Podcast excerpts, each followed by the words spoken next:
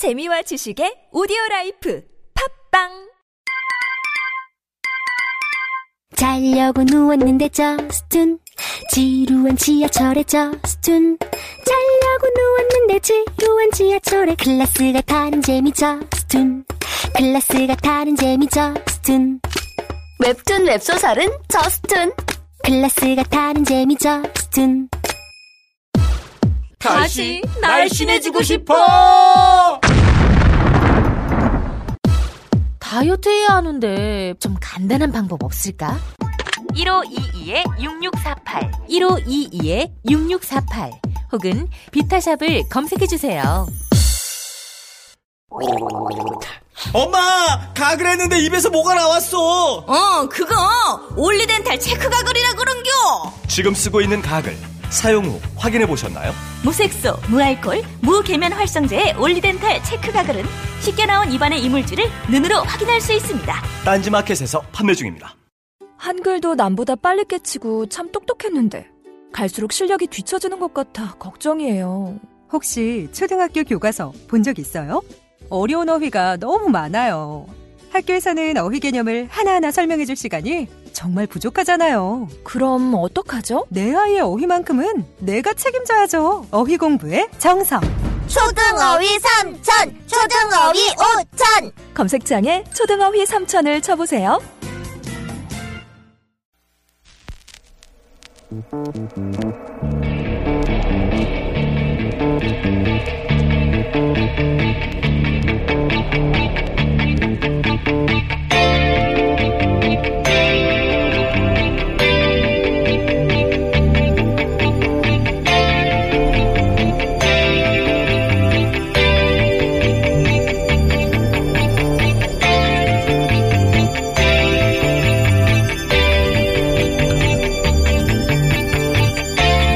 안녕하세요. 김호준입니다. 어제 국민의당 박수선 비대위원장은 국민의당 녹취 조작 사건에 대해 진정으로 사과했음에도 꼬리 자르기 식으로 진상을 덮으려고 하는 것처럼 정치 공세와 호도하는 것에 대해서 용납할 수 없다고 말했습니다. 당사자가 틀림없는 사실이라고 이야기를 했는데도 여전히 의혹이 있다고 하면 억울하죠. 그런데 지난 대선 기간 국민의당도 사실은 이것이라고 상대가 아무리 얘기해도 납득하지 않는다고 계속 의혹을 제기했었죠. 물론 정당은 선거 기간 중 상대 후보를 상대로 미심쩍은 부분에 대해서 민의를 대신해 공공의 이익을 위해 의혹을 제기할 권리가 보장되어야 합니다. 그 한계가 어디까지인가 하는 것만 문제일 뿐이죠. 그런데 마찬가지로 국민의 세금으로 운영되는 공단과 관련, 관련한 중대한 의혹이 발생하면 국민들은 누구나 의문을 제기할 권리가 있는 거죠. 전대미문의 당내 자작극이 벌어졌다는 걸 국민들이 안지 겨우 이틀이 지났는데 꼬리 자르기 아니냐는 의문을 가지는 건 한편으로 너무 당연한 겁니다. 자신들의 의혹 제기는 정당했지만 자신들 상대로 한 의혹 제기는 겨우 이틀 만에 용납할 수 없다고 하면 누가 납득을 합니까? 그리고 용납할 수 없으면 어떻게 하실 건가요? 김호준의 궁금증이었습니다.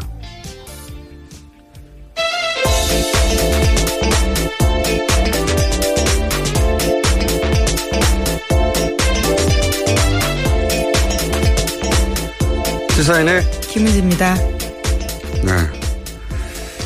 요즘 국민의당이 고욕을, 곤욕을 크게 치르고 있긴 합니다. 예. 스스로 검증하지 않은 정보를 내보냈기 때문이죠. 그러다 보니까 이제 지도부에서 나오는 워딩도 사실은 왔다 갔다 하는 게 있습니다. 보면. 특검 이야기도 나왔다가 다시 들어가기도 하고. 근데 특검 얘기가 나와서 얘기인데 뉴스 전하기 전에 갑자기 생각나서 하는 말인데.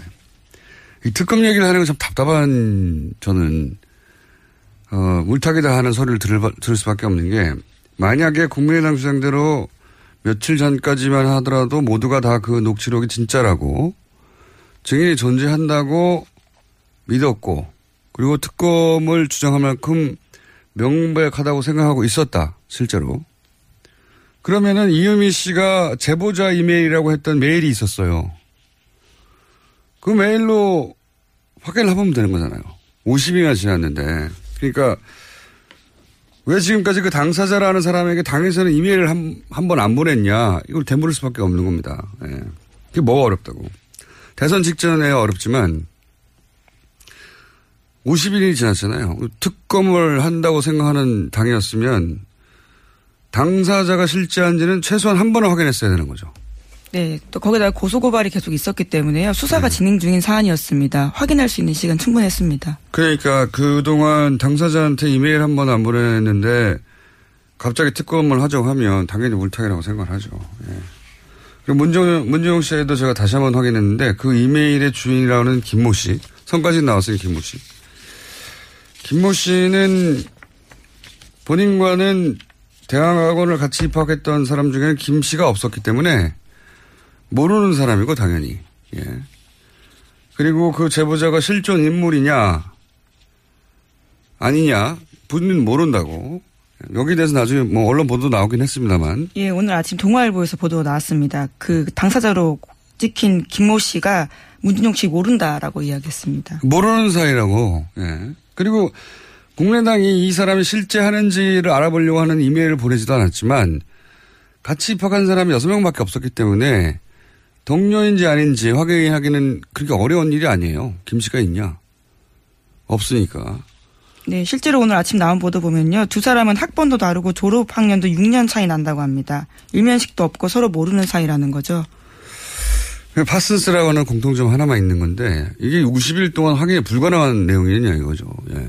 특검을 생각했던 정도의 정당이면 그리고 그걸 기자회견까지 했고 모두가 사실로 믿었다면 당연히 조사했어야죠. 지금 그 이후라도. 그러니까 특검 얘기가 뜬금없이 들리는 사람들이 이게 물타기 아니냐고 말할 수밖에 없는 상황인 거예요. 네, 당내에서도 비판이 나왔고요. 그게 억울하신 것 같은데. 하여튼 그렇습니다. 자 준비한 첫 번째 뉴스는 뭡니까?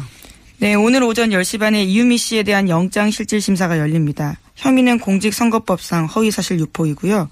검찰은 또 이 씨의 남동생도 피해자 신분으로 조사했습니다. 여러 곳을 압수수색하기도 했습니다.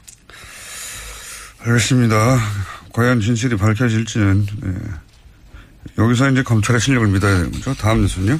국민의당은 이유미 씨와 이준서 전 최고위원 사이의 카카오톡을 공개했습니다. 5월 5일 카카오톡 내용을 보면요. 기자회견을 진행한 날입니다. 이날 이준서 전 최고위원은 카톡 캡처 이미지를 일베 익명으로 올리는 건 어떻겠냐고 제안을 하기도 하고요. 또 기사가 나오면 고시생 카페 같은 데서 링크를 보내야 된다라는 이야기도 합니다. 이제 이런 사안들, 뭐 이런 사안뿐만 아니라 사실 어, 요즘은 이제 뭐 수사를 하게 되면 당연히 카톡부터 압수수색을 하게 되는데 어 저는 특히 이런 사안은 카톡을 절대적으로 신뢰할 수는 없다 이렇게 봅니다. 왜냐하면은 조작한지 알았잖아요. 적어도 이유미 씨는.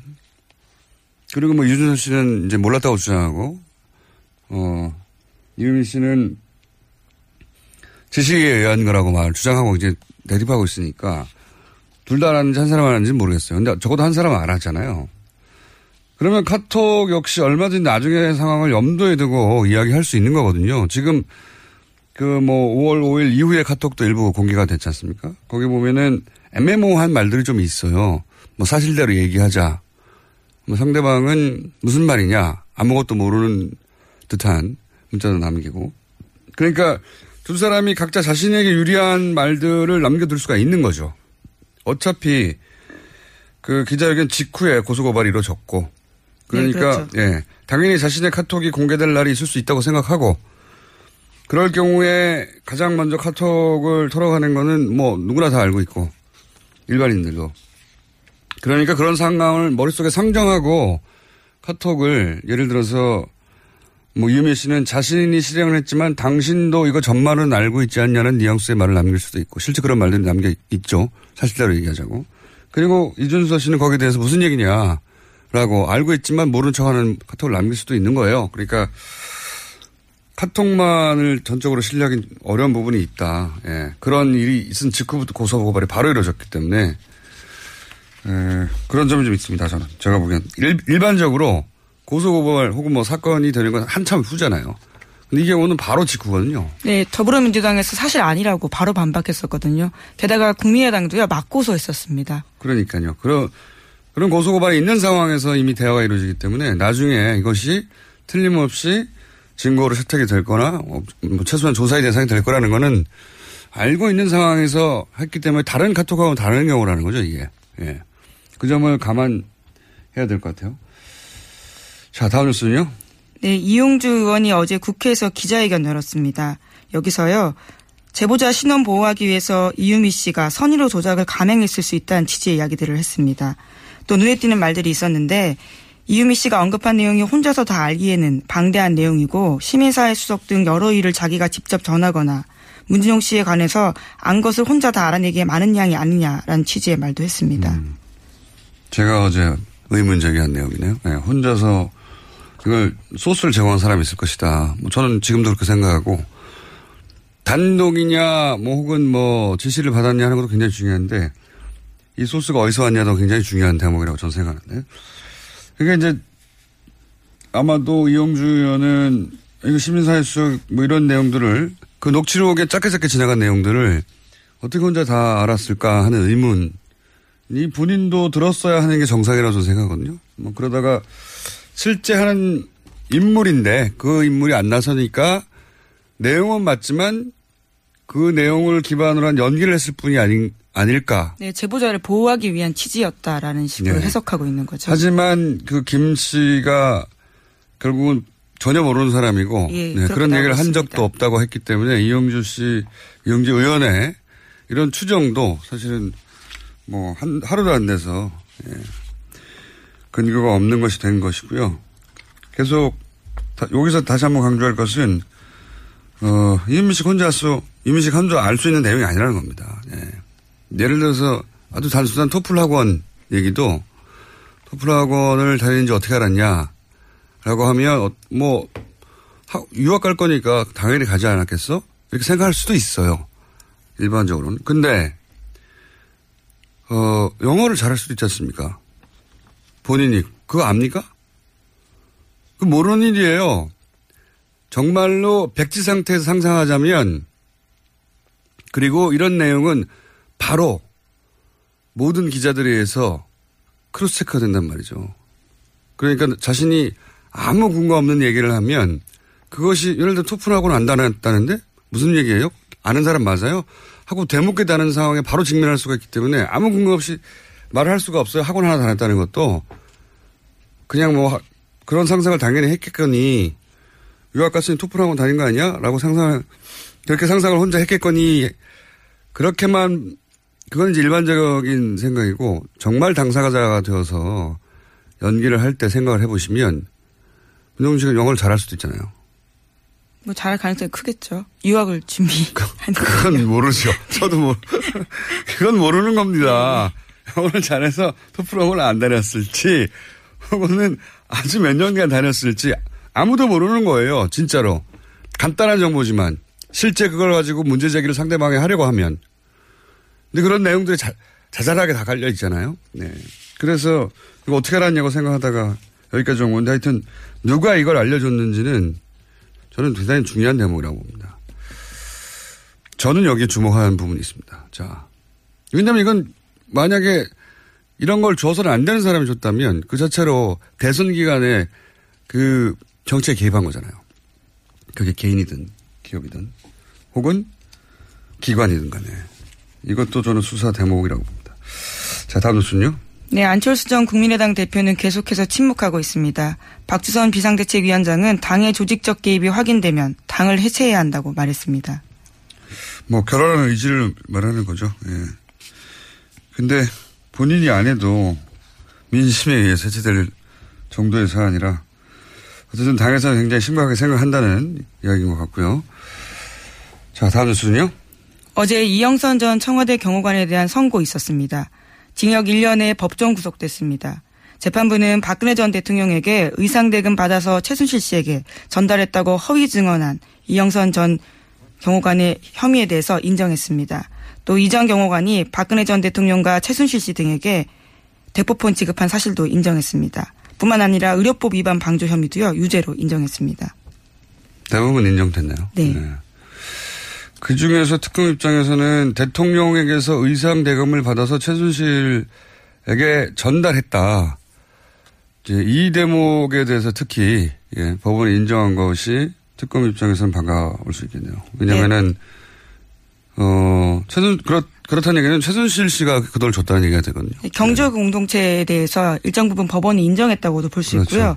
또 법정 구속에 대해서도 굉장히 주목해야 될 게 이 사 이 사건 같은 경우에는 구속영장이 기각된 바가 있거든요. 그렇죠. 권순호 부장판사였습니다. 당시에 상당성 인정하기 어렵다라는 이야기를 한 적이 있는데요. 네. 그 내용에 대해서 정유라 씨 영장 그렇죠. 기각을 한. 예. 거기다가 우병우 정유라 기각했었다라는 사실도 있었었고요. 고영태 씨는 어, 구속시켰죠. 예. 하여튼 그때 기각됐던 어, 사안인데 법정에서 법정 구속을 시켜버렸어요. 예. 그렇군요. 자, 다음 뉴스는요. 어제 김기춘 전 청와대 비서실장이 재판받았었는데요. 박근혜 전 대통령을 잘못 보좌한 책임을 통감한다고 말했습니다. 그러면서도 이런 말을 했는데 과거 왕조 시대 같으면 망한 왕조의 도승지는 사약을 받는다면서 재판할 것도 없이 사형을 받으라면 깨끗이 마시고 끝내고 싶다라고 이야기했습니다. 그러면서도 자신의 소망은 언제가 됐든 옥사하지 않고 밖에 나가서 죽었으면 하는 것이다라고 덧붙였습니다. 네. 뭐 레토릭이죠. 우리나라에 사역을 내릴 법적 장치가 없어요. 예. 그리고 네, 왕조 시대 이야기입니다. 앞뒤가 또 맞는 것이 수미상관이 아닌 것이 자신이 이제 언제 죽을지 모르는 불안 속에 살고 있다 이런 얘기도 했잖아요. 예, 현재 보석을 신청한 상태거든요.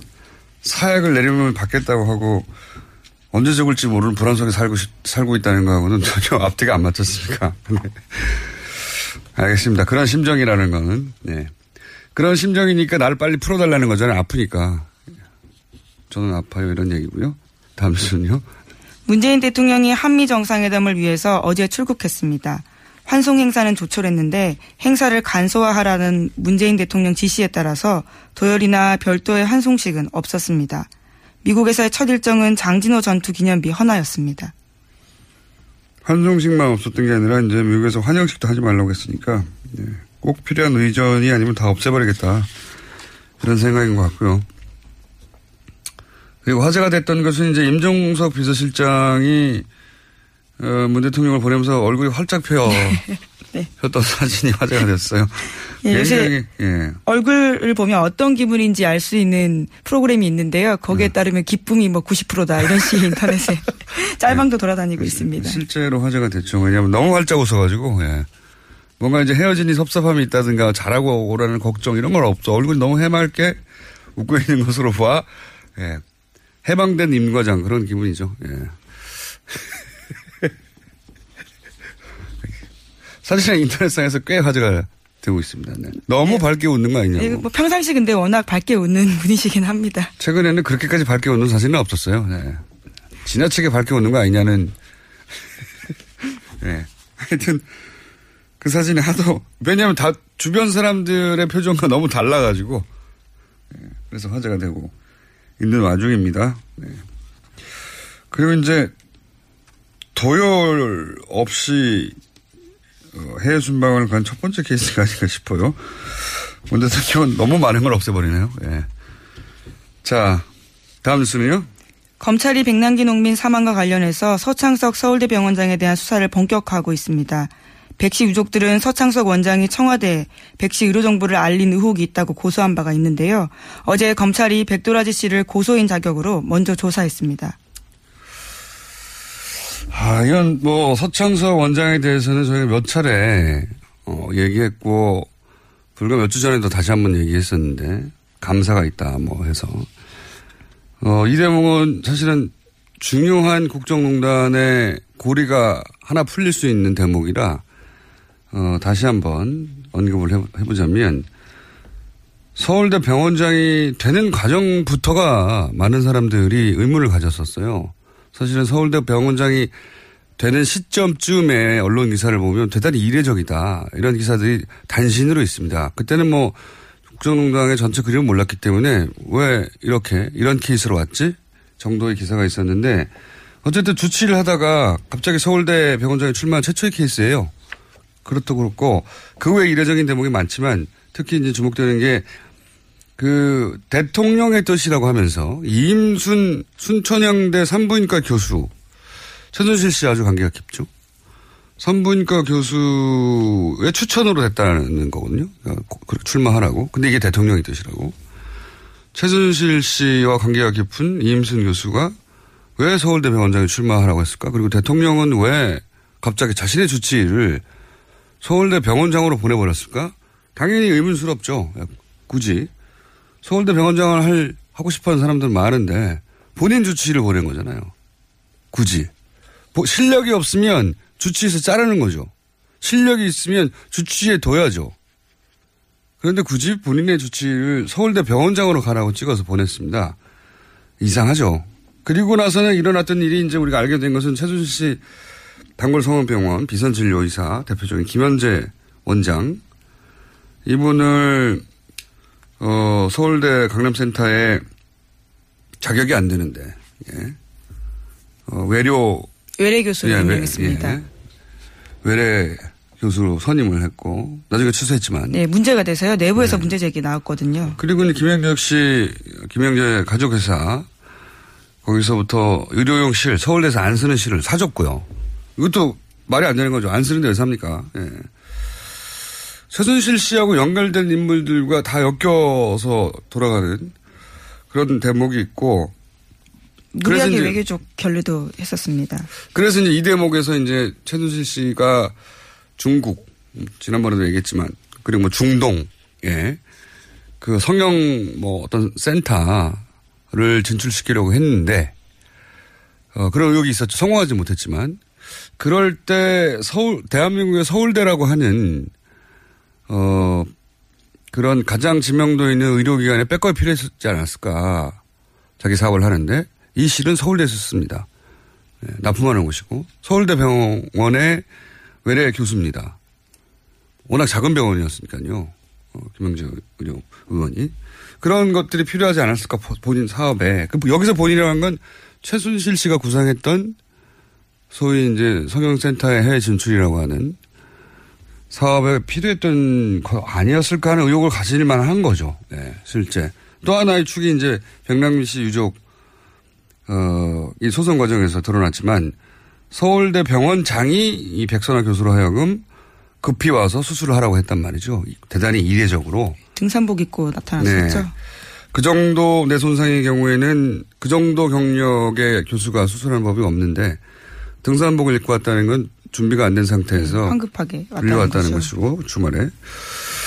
그래서 이제 이것도 이제 정권 차원에서 의혹이 생길 수 있- 연결될 수 있는 것이 다시 살릴 수 있기 때문이 아니라 다시 살릴 수 없다는 걸 알지만 어 굉장히 실력 있는 분이 와서 생명을 연장하려고 예. 그래서 정권에 부담을 주지 않으려고 했던 수술의 일환이 아닌가 하는 의혹이 또 있는 거죠. 예. 그 중심에 이제 이 어, 서청석 병원장이 있기 때문에 예. 양쪽 다 수사를 할 만한 정도의 어, 의혹이 되는 거니까요. 그래서 수사를 한다는 하는 겁니다. 국정농단과도 상관이 있는 것이고요. 자 뉴스 하나 정도 더 할 수 있을 것 같습니다. 네, 자유한국당 다음 주 7월 3일 전당대회 앞두고 있습니다. 그제 첫 TV 토론 열렸는데 독한 말들이 오고 갔습니다.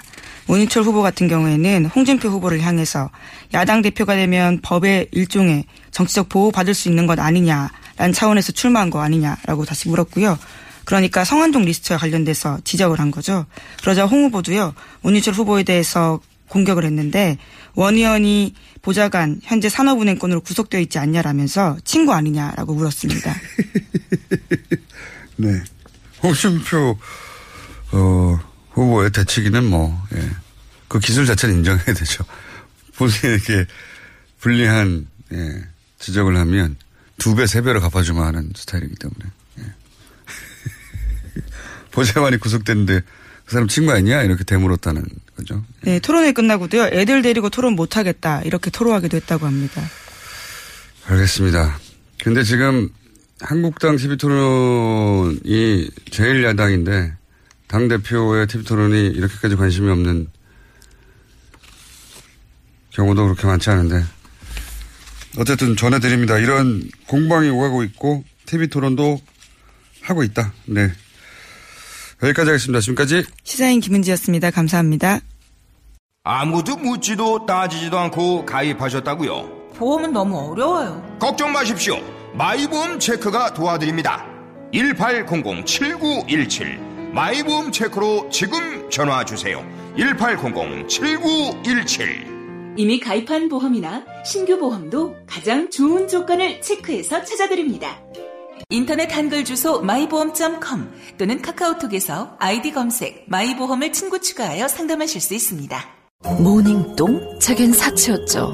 내가 토끼인지 토끼똥이 나인지 내가 변을 본 것인지 변을 당한 것인지 나는 바나나이고 싶다 간혹 구렁이이고도 싶다 미궁 대장사랑 빅똥의 추억 미궁 대장사랑이 찾아드립니다. 혈중 콜레스테롤 개선과 배변 활동에 도움을 주는 건강기능식품입니다. 검색창에 미궁 대장사랑 미궁 장사랑 이름 바꿨어요. 프로바이오틱스 12종 추가. 미궁 대장사랑. 골반 잡자 바로 잡자 바디로직 허리 통증 바로 잡자 바디로직 몸매 교정 바로 잡자 바디로직 자세가 좋아지는 골반 교정 타이즈 바디로직 검색창에. 골반 교정 바디로직 삐딱한 남성 골반 허리에도 역시 바디로직입니다. 바디로직의 효과를 못 느끼셨다면 100% 환불해드립니다. 자세한 환불 조건은 홈페이지를 참조하세요.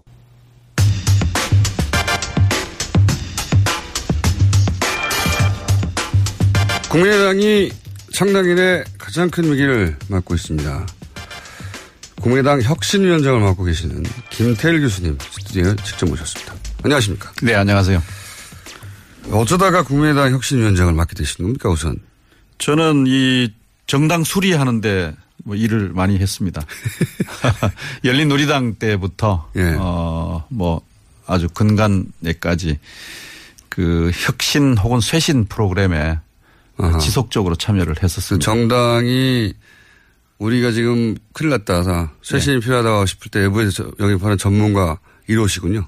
예, 그래서 뭐 이 혁신 프로그램이 어떻게 진행되는지에 대해서는 대충 음. 가늠을 하고 어 눈에 좀 보이는 게 있죠. 열린 우리당 시절부터 해오셨으면 벌써 뭐 한두 번 하신 게 아닌데 이번에 국민당에 가서 혁신위원장을 맡고 나서 정당이기 때문에 다 비슷한 점도 있지만 국민의당에서만 발견한 혹시 특징이 있습니까?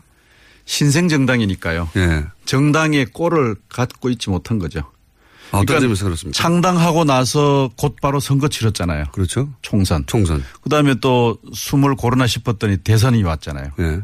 그러니까 선거 치르게 되면 정당이 갖춰야 될 이런 조직이라든지 뭐 강령이라든지 이런 기본적인 그 틀을 에, 갖추기가 어려워요. 음. 그래서 사실은 창당한 지 1년이 지났습니다마는 어, 정당이 갖춰야 될 중요한 그 골격들을 갖고 있지 못하고 있는 상황이에요. 아. 그래서 이번 사고도 예.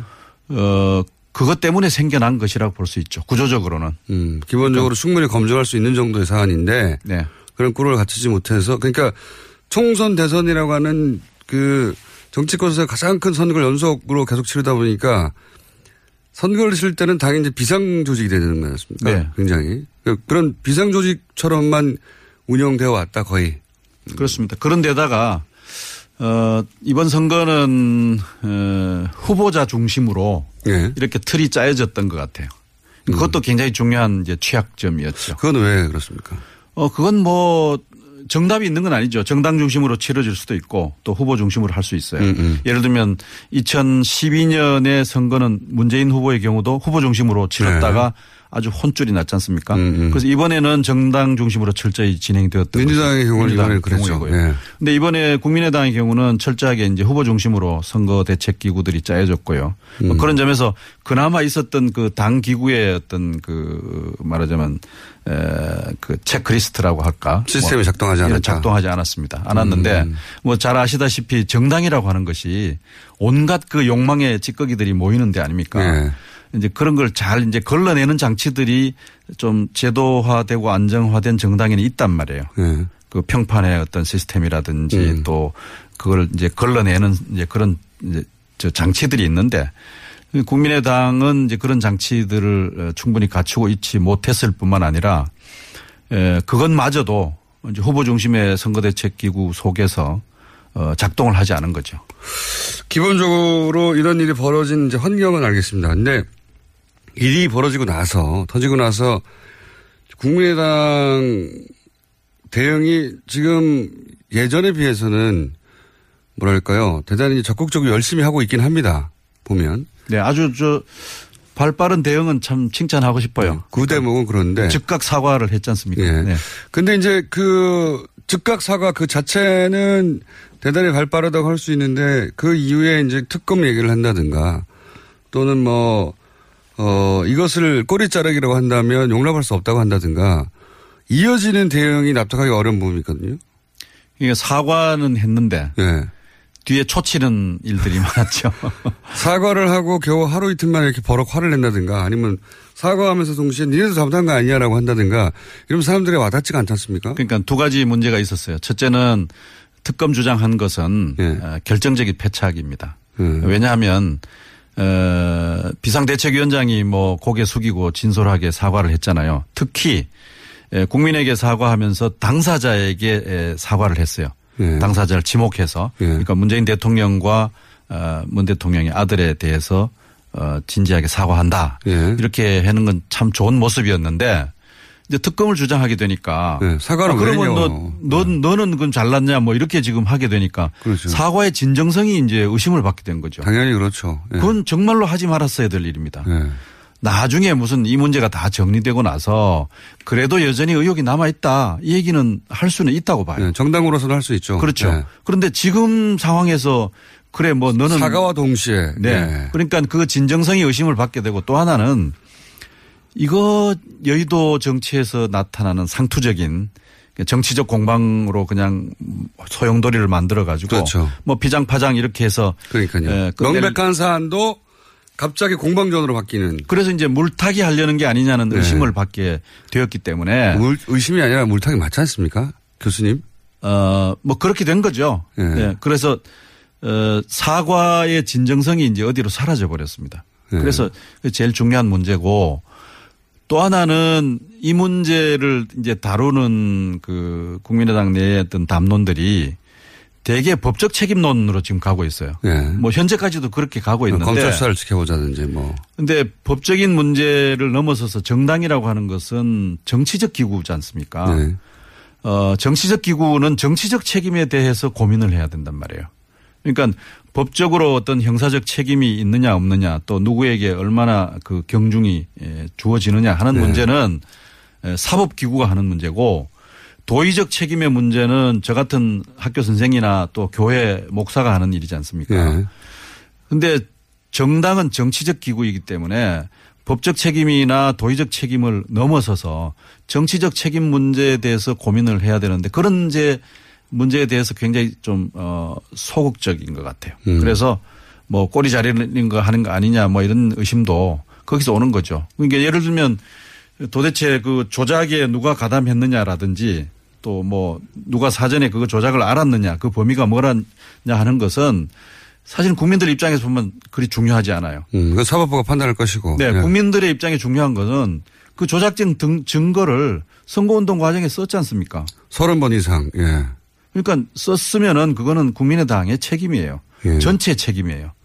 그리고 어 궁극적으로는 에, 선거 과정이란 것은 후보가 예. 최종 최고의 책임을 지는 위치에 있죠. 언제나 그렇죠. 예. 그러면 본인이 몰랐어도 책임지고 알았어도 책임지고. 그렇습니다. 예. 그래서 그런 것이 이제 정치적 책임이라는 얘기거든요. 정치적 책임이라는 관점에서 어, 좀 더 적극적인 대응이 에, 있었어야 될 텐데, 어, 이틀, 3일 지난 시점에서 여전히 그런 것들이 아직 보이질 않아서. 지금까지.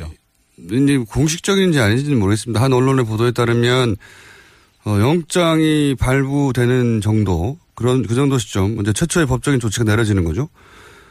그 명백한 조치가 있으면 이제 발표가 있지 않겠느냐. 그러면서 뭐 측근이 누군지 는 모르겠습니다만 측근발로 뭐 정면 돌파 그러니까 사과보다는 뭐 사과도 물론 있겠지만 사과보다는 어떻게 조치를 할 것이고 어떻게 대응할 것 앞으로 해 나갈 것이고 뭐 국민의당을 그래서 어떻게 살릴 것인가 이런 데 방침을 지키는 내용이 나오지 않겠냐 이런 보도가 있거든요. 뭐 그렇다고 한다면 우선에 이제 법적인 문제가 좀 정리되는 걸 봐가면서 하겠다고 하는 네. 것은 이해는 갑니다. 이해는. 왜냐하면 뭐 불확실하니까 네. 도대체 어디까지 얘기해야 될지 또 무슨 얘기해놨다가 어, 일이 또 뒤집어지고 더 다른 의혹이 생겨날지 뭐 이런 네. 것들이 이제 걱정일 텐데 저는 에, 최고 지도자는 그런 걱정하면 안 된다고 생각합니다. 음. 우리가 박근혜 대통령한테 계속 저 추궁했던 게 뭡니까?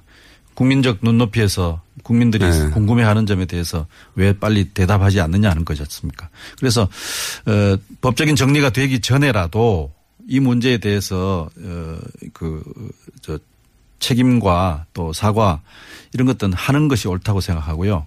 물론 이제 그거 이해는 하지만 어, 그다음에 또 하나는 또또할 수 없으니 여러 번 할 수 없으니 한 번에 정리해서 하겠다. 여러 번 해도 좋죠. 그러니까 음. 아 이것은 제가 책임질 일입니다. 현재 음. 지금 이 문제 때문에 국민의당이 거의 뭐 어, 와해 상태라고 할 정도로 혼란 속에 있지 않습니까? 그러면 자신을 서포트해 주었던 또 자신을 어, 위해서 뛰었던 그런 집단과 세력에 대해서 본인이 책- 장수가 책임을 져야죠. 그래서 이건 내가 책임질 일입니다. 그리고 내가 앞으로 이 문제의 그 정리 과정을 계속 따라가면서 어 국민들이 궁금하게 생각하는 것에 대해서 다 밝히도록 하겠고 어떻게 하겠다 이런 계획을 우선 빨리 얘기를 하고 그 다음에 사태 추이에 따라서 또 사과할 수도 있는 거죠. 저는 그렇게 생각하고 그다음에 또 하나는 이제 어 어떤 어떤 자세를 가지느냐는 그건 선택의 문제라고 봅니다. 그러니까 어, 적극적으로 나서서 이 기회 이 문제를 어, 수습하고 국민의당이 에, 살 길에 대해서 난 좀 책임 있는 에, 적극적인 행동을 하겠다. 지금 당과는 좀 떨어져 있었는데 네. 오히려 당에 다시 복귀해서 할수 있. 그것도. 선택일 수도 있는 거죠. 그거는 네. 선택의 문제고 오히려 저 개인적으로는 네. 저는 그거 좋은 자세라고 생각합니다. 그렇게 하는 것이. 예. 네. 그래서 이 과정을 통해서 지도력을 보여주게 되면 선거 패배를 오히려 딛고 일어설 수 있는 계기가 될수 있지 않겠나 하는 뭐, 생각이에요. 왜냐하면 위기는 찬스니까요. 위기 수습과 그 위기 해결책이라고 하는 것이 리더의 중요한 덕목이지 않습니까? 예. 그래서 전체적으로 이 국민의당이라는 이 세력이 처한 위기에 대해서 뭔가 좀 돌파구와 그건 바람직스러운 돌파구죠. 어, 정략적인 것이 아니라. 음. 적어도 현 지도부는 그걸 못 해내고 있는 건 분명한 것 같아요. 현 지도부가. 능력이 없어요. 왜냐하면 아니 그렇지 너무- 않습니까? 너무 잘나신 말씀. 아니 왜냐하면 현재 네. 말씀은 잘 하시는 거예요. 네. 저 박수선 비대위원장이 당이 지금 조직적으로 관련돼 있다면 당 해체하겠다. 예. 어 강력한 얘기죠. 예. 하실 수 있는 최고 얘기를 하신 건데 그러나 이제 그 이상의 뭔가 힘을 갖고 있어야 되지 않습니까? 리더십이란 것이. 그게 마음에 와닿지가 않아요, 별로. 네, 그런 점들이 이제 에, 현재는 에, 그 아직 확인되지 않은 상황이어서 어 박주선 비상대책위원장이 현재 이제 이렇게 이렇게 잘 해 나가고 있지만 에, 안철수 전 대표가 뭔가 적극적으로 나서서 위기 수습, 위기 돌파의 리더십을 보여주기를 바라는 것이 당 주변의 에, 그 소망인 것 같아요. 제가 보기에. 그, 좀 대응이 늦다고 하는, 뭐, 마- 말씀하셨듯이 이해는 가면서도 동시에 대응이 늦다고 생각하는 것이 지난번에 이제 그 박선수 의원이 연루되었다가 이제 무죄 판결이 난 공급비 이용 사건 같은 경우에는 무슨 법적 그 어떤 조치를 기다린 건 아니었거든요. 예. 또 바로바로 대응하고 그때는 대표를 사퇴하고 그러니까 법적인 결과가 일부라도 나와야 대응하겠다는 건 항상 그런 건 아니란 말이죠.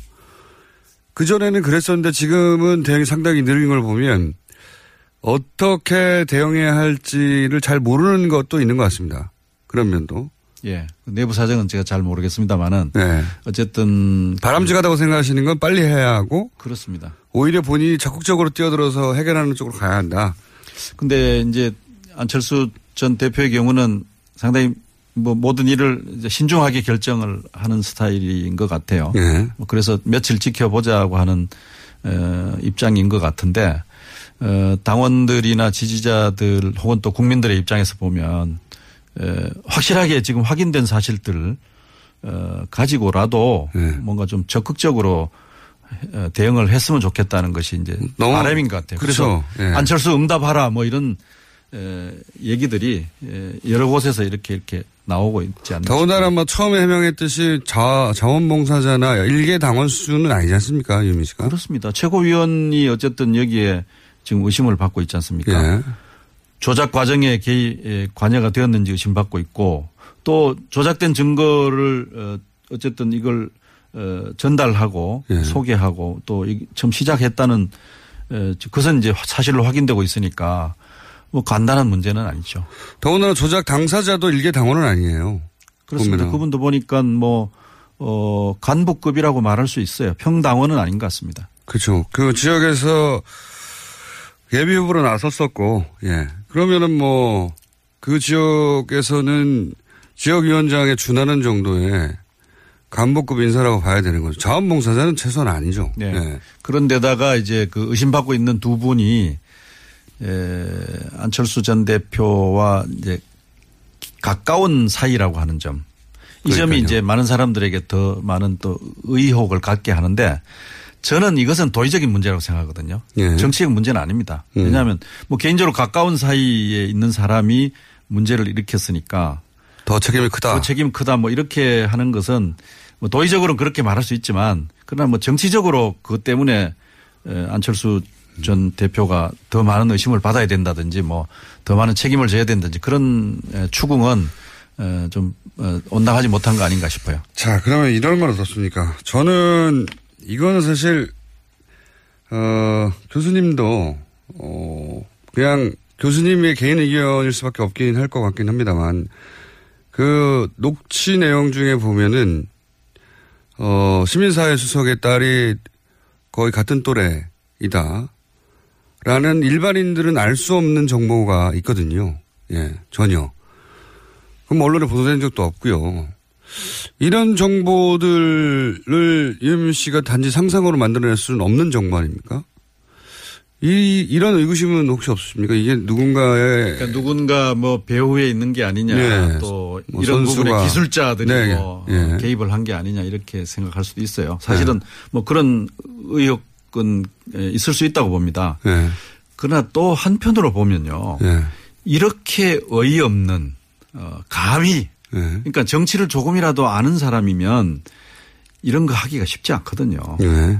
이 일이 가지는 파장과 이 엄중함에 대해서 어 정치적으로 조금만 훈련되고 경험이 있는 사람들은 감히 할 수 없는 일입니다. 정치적 생명 끝장이죠. 끝장. 그렇죠. 예. 정치 초짜니까 할 수 있는 일이에요. 예.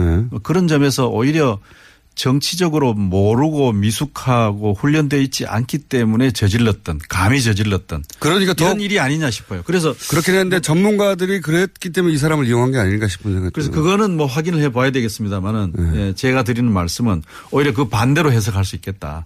그러니까 음. 정치 전문성이 오히려 없기 때문에 예, 저질렀던 실행한 사람은 그런 전문성이 없지만 이 사람에게 그런 정보를 주고 실행을 유도했거나 지시했거나 혹은 뭐 압박했거나 하는 쪽은 전문가일 수도 있는 그런 생각을 해볼 수 있지 않나요? 이제 그거는 앞으로 확인해 나가야 되겠죠. 네. 제가 이제 그 혁신위원장이시니까 이미 이제 여러 가지 인터뷰를 하셨고 여러 말씀을 하셨기 때문에 제가 가장 궁금한 대목은 이겁니다. 이제 그 국민의 제가 이제 국민의당 안에 들어있지는 않기 때문에 국민의당이 최근에 여러 가지 사안에 대해서 어 대응하는 뭐 추경에 대해서 대응하거나 인사청문회에서 대응하거나 또는 이제 뭐 자유한국당과 보조 일정도 맞춘다든가 그런 선택들을 해오는 걸 보다 보면 그리고 그 선택들이 보는 그 국민의당의 지지율을 지- 지속적으로 떨어뜨리고 있는 걸 보다 보면 국민의당이 과연 지금 민의를 제대로 읽고 있나 그런 민심을 포착하고 해석하는 그 당내 메커니즘이 잘 돌아가고 있나 상당히 동떨어진 거 아닌가 이런 생각을 계속 하게 되거든요. 맞습니다. 맞습니까? 예. 제가 그 국회의원 지역위원장 뭐 연석 그 연수회에서 예. 어, 얘기할 수 있는 기회가 있었는데 방금 말씀하신 것이 이제 국민의당이 직면하고 있는 가장 중요한 문제예요. 첫 예. 번째 문제이고 가장 중요한 문제인데 뭐냐면 자기는 우리는 누구인가라고 하는 그 정체성 예. 또그 정치권에서는 뭐 포지셔닝이라고 얘기하지 않습니까? 예. 자기를 어디에 위치하고 있는가라고 하는 데 대한 정의 예. 이게 지금 없는 거예요. 그러니까 어떤 일이 생기느냐 하면 왼쪽에 진보 정당이 있고 오른쪽에 이제 보수 정당이 있지 않습니까? 네. 그러면 진보 정당 쪽으로 어 조금 위치를 만들면 예. 무슨 얘기 들어요?